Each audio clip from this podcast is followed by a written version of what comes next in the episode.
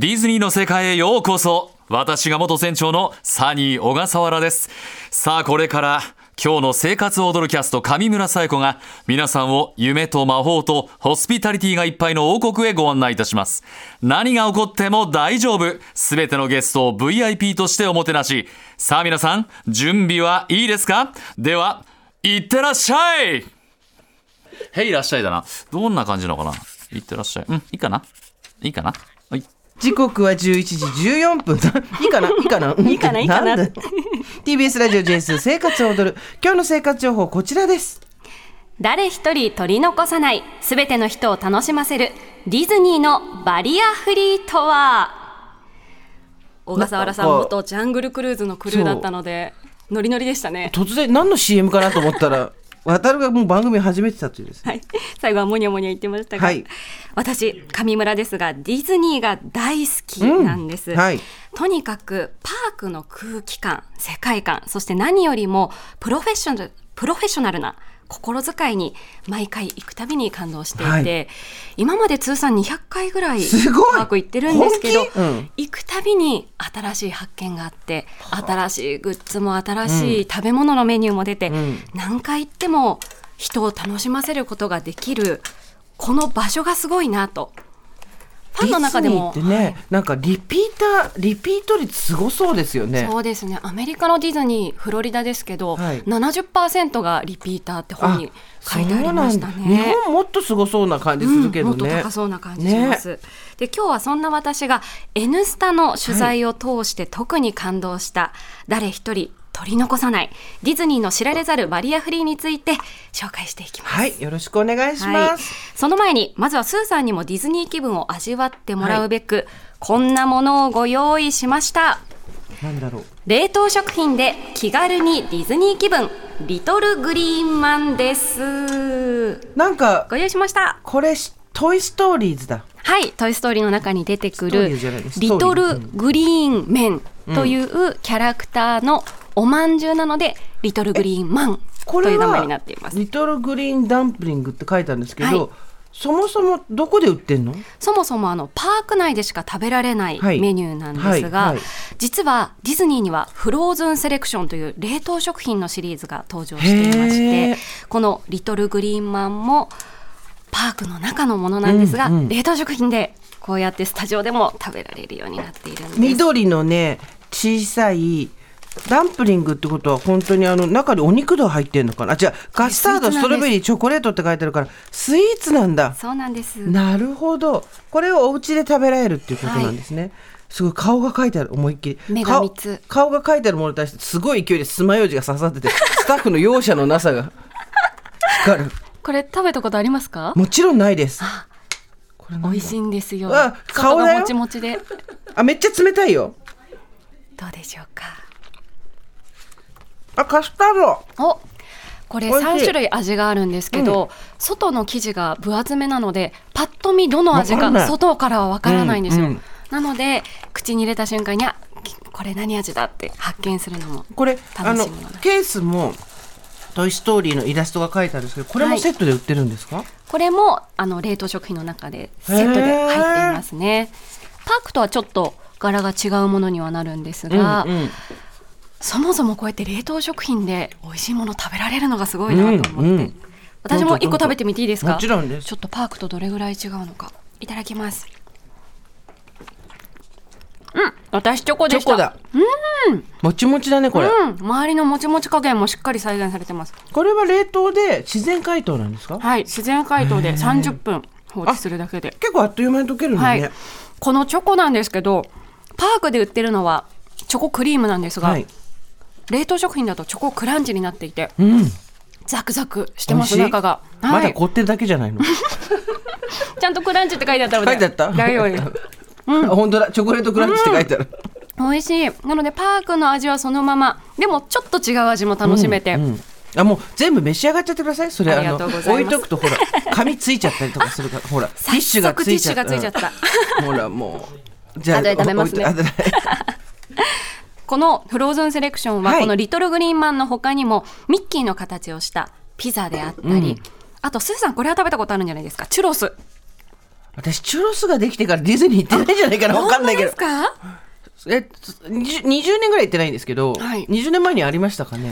チュロスがあれがあったよ。あの当時からあるイメージが。あのほらあれがあった。えーっと首からぶら下げるポップコーン、あポップコーンはありました。ポップコーンはフローズンセレクションの中には入ってないんですけど、チュロスとあとおにぎりサンドなどへー。4種類販売されていて、うん自宅で簡単にディズニー気分を味わうことができるんです、こちらのフローズンセレクションですが1袋3個入り8袋ついていてお値段4500円です、購入方法は東京ディズニーリゾートのアプリから買うことができます。あのすごいせ作りが成功ですよね。はい。すごい可愛い。ちょっとこれ雑みたいな感じが一切ないっていうさすがディズニーってはい、感じします、パークのクオリティそのままに。ではスーさんリトルグリーンマン食べながらではい。大丈夫です、私が感動したディズニーのバリアフリーについてお話ししていきます。お願いします。ディズニーの知られざるバリアフリー。一つ目車椅子のままフライングカーペット。ディズニーには車椅子のまま乗ることができるアトラクションが多数あります。その一つがジャスミンのフライングカーペットです。アラジンで登場するジャスミンの庭園の上空を空飛ぶ絨毯に乗って旋回するライド型のアトラクションなんですね、でこれすごいなと思ったポイントが車椅子対応の乗り物がどれなのか見た目には全くわからないということです、乗り場所というか乗り物ですね。すべて同じ空飛ぶ絨毯の形をしているんですが車椅子対応の乗り物だけスロープが出てきて車椅子のまま乗り込むことができるんです、同伴者の方も隣の席に座ることができるので同じ景色を楽しめるというわけなんですね。なるほどね。でこの空飛ぶ絨毯乗り場のところが、まあ、十何個かあるはずなんですけど私このアトラクション何回も乗っているのに、ん。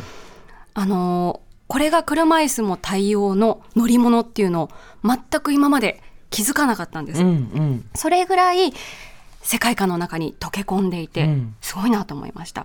あと取材で行った時に車椅子のゲストの方にもお話を聞いたんですけどこうやって高いところまで上がってぐるぐる回るアトラクションなので乗れるとは思っていなかった驚いたという声も上がっていました、なるほどね。車椅子のまま乗れるアトラクションは他にもあってシューティングゲームを楽しめるトイストーリートイ・ストーリーマニアですとかあとはプーさんのハニーハント、うん。あと回転木馬のキャラバンカルーセルなどパーク内に40箇所以上あるんです。おでご自身の車椅子のまま乗り込めるものもあれば専用のものに乗り換えたりというのは必要にはなるんですが40箇所以上車椅子のままでも楽しめるアトラクションがある、結構多いですよね。はい。そのどれもが乗り場一つとっても決して特別な感じではなくてディズニーの世界観に自然に溶け込んでいて見えないバリアフリーの配慮というものを感じました。うん。でこういう細かいところまで気を使っているところを感じるとあすごい企業だなと思ってどんどんディズニーがまた好きになまっていく。た行くんなまた行くんですねそして。そうなんです。なるほどなるほど。では続いてディズニーの知られざるバリアフリー。2つ目です。手話通訳キャストがもはやパフォーマー。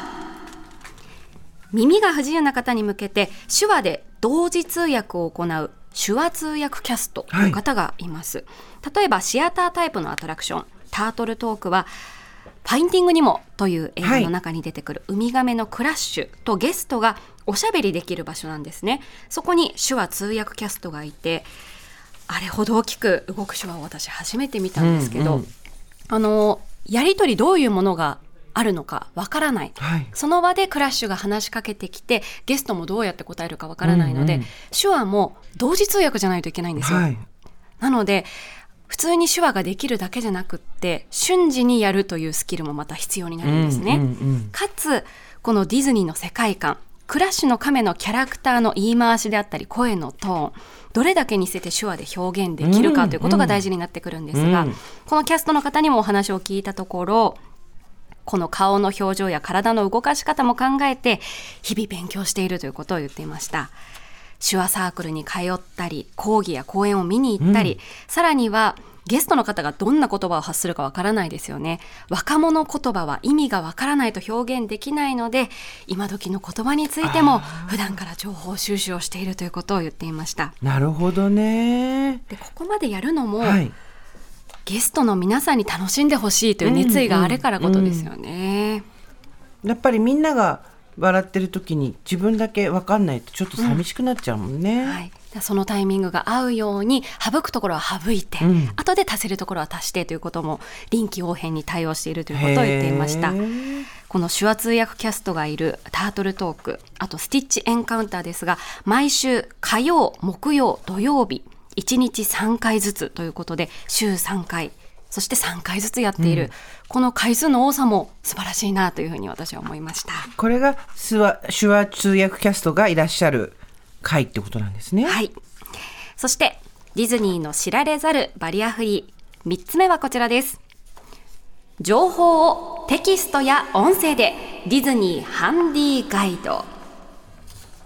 見た目は小さなゲームボーイみたいなデザインなんですが、ディズニーハンディガイドというものがありまして一部のアトラクションや施設の情報を音で聞いたりテキストで見たりできるものです、私音声ガイドの方を試してみたんですがあの何か操作をしなくてもパーク内のそのエリアに入るとここはシンデレラ城が目の前にあります、こういうコンセプトでこういうエリアですっていう案内が文字で。ああ文字で出てくるんだ。はい、あとあの音声ガイドも両方のバージョンがあうんうんうん。りますね、あとは対応しているアトラクションもあって「It's a Small World」乗ってみたんですけど目をつぶりながら音声のガイドを聞きながら乗ってみて、ここのエリアはこういうエリアで今オランダのエリア器物の音が聞こえますねとかっていうのが聞こえるんですよ、うんうん。そしたら「世界中」って流れてる中でもコツコツコツっていう器物をカツカツやっている音が聞こえてきたりですとか、うん。うん何か自分が見えなくても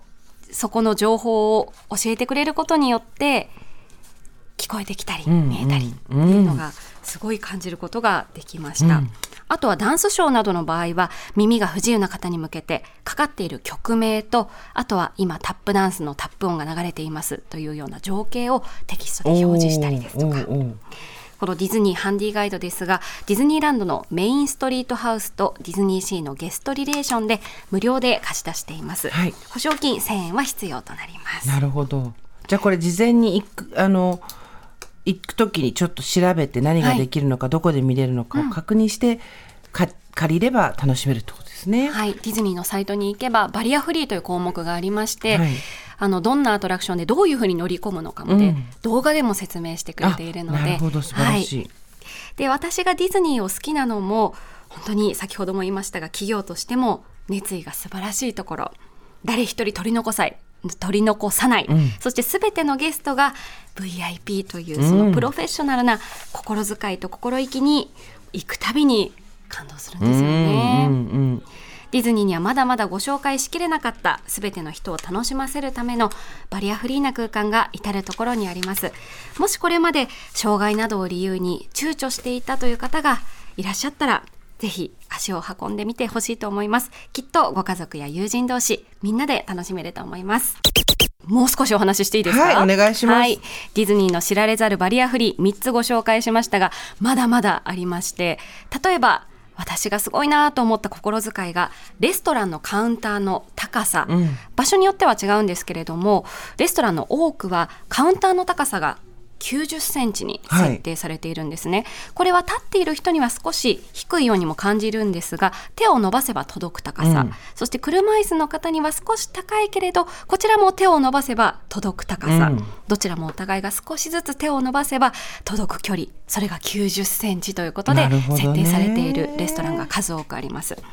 他には食地図触る地図と書いて食地図ですね。というものが設置されていて凹凸のある立体的な地図で施設の場所などを示しているんです、うんうんうん。触ってあこれがシンデレラ城なんだななんて分かるようになっているのが先ほども言ったゲストリレーションズですとか、メインストリートハウスのところにあります、あとはスケールモデルというものがありまして、こちらキャラクターの特徴なんかを触って知ることができる。ああなるほど。はい、ミッキーなどキャラクターの模型がみんな手を出している形でうんポーズをとっていて、耳はこういう風な形ですねっていうのを触りながら知ってもらいつつ最後にミッキーたちと握手をしてパークに来たこと喜んでくれてるよっていうことを説明してくれるサービスもあるんです。なるほどね。はいもう細かいところまで配慮がされてるってことがよくわかりました。ありがとうございました。